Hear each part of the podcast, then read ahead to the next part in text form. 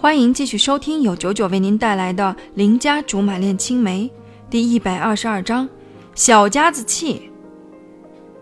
这是什么态度？审贼吗？我压着火气反问董卓：“你拿我当什么人？”董卓避重就轻道：“刚刚挂上网的消息，我相信明天就会上报。你别顾左右而言他，我只问你。”在你心里，我步小吕究竟是什么人？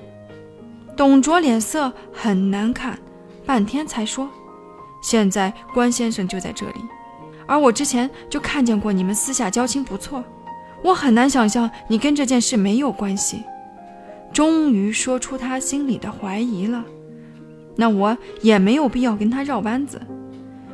你有顾虑，我不怪你，但你至少要调查清楚再来质问我。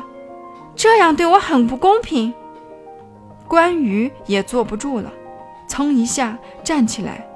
电视台的人看见他面色不好，也吓得跟着站起来。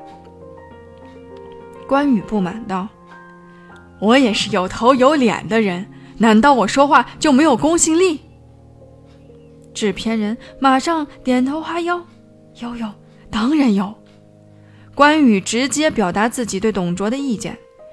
我再跟你说一遍，刁妹妹除了麻烦我让你在报名截止日之后还能参加比赛之外，没有走过后门的行为。别拿你的小心眼去揣度别人，不是人人都跟你似的小家子气。一众人被关老板唬得一愣一愣，要不是因为牵涉到我，相信关羽这样级别的人绝对不可能亲自出现。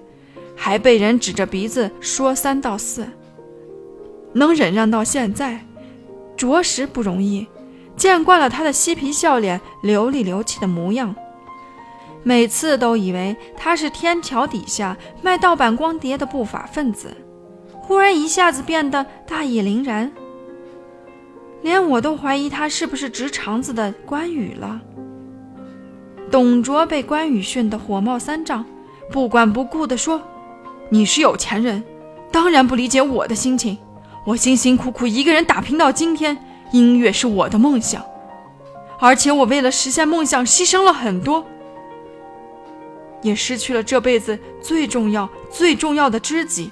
眼看着终于能够不负大家的厚望，现在被人家指鼻子说我作假，所有的努力都白费了，让我怎么能够平心静气？好了。我知道你的心情，别再吵了，可以吗？我按住他的肩膀，生怕他冲上去和关羽肉搏。他倒好，反过来指着我发火。小吕，我当你是明白人，你也说了了解我的心情，那你为什么还要这么做？我不是非得赢这次比赛不可，就算赢，我也想光明磊落。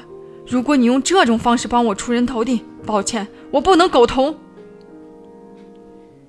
心都凉了，以为一切都是为他好，没想到最后连他都埋怨我，当初做这些又是何必呢？失望到了极点。这么说，你是不相信我了？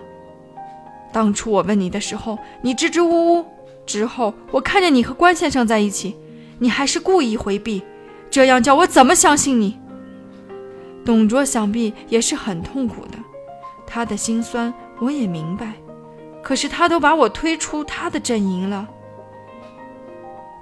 我不知道我还有没有必要和他感同身受。何必废话？头皮一麻，回头果然看见貂蝉，原来他一直都在。他走过来，不由分说抓起我的手，我们走。